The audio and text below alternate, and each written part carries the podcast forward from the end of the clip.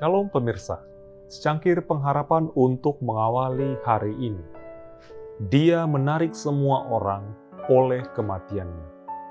Dan aku, apabila aku ditinggikan dari bumi, aku akan menarik semua orang datang kepadaku.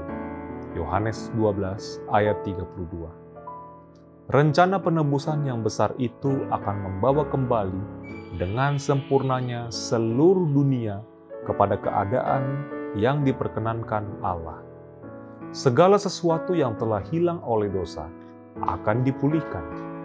Bukan hanya manusia, tetapi bumi ini juga ditebus untuk menjadi tempat tinggal yang abadi bagi orang-orang yang menurut.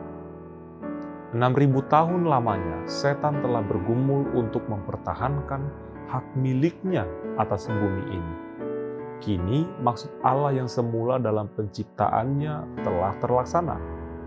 Orang-orang kudus milik yang maha tinggi akan menerima pemerintahan dan mereka akan memegang pemerintahan itu sampai selama-lamanya, bahkan kekal selama-lamanya.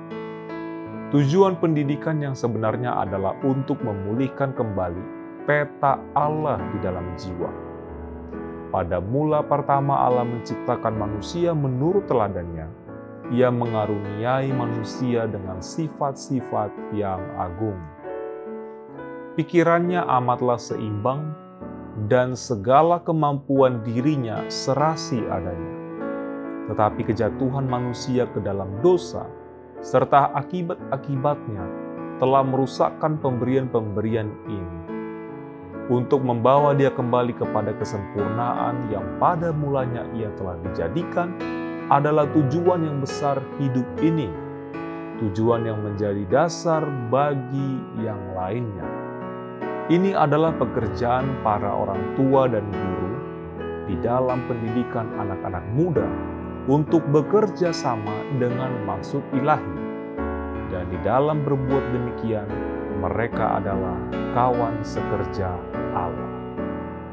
Tema penebusan merupakan bidang studi yang paling bermakna dan kedalamannya tidak akan pernah digali sepenuhnya.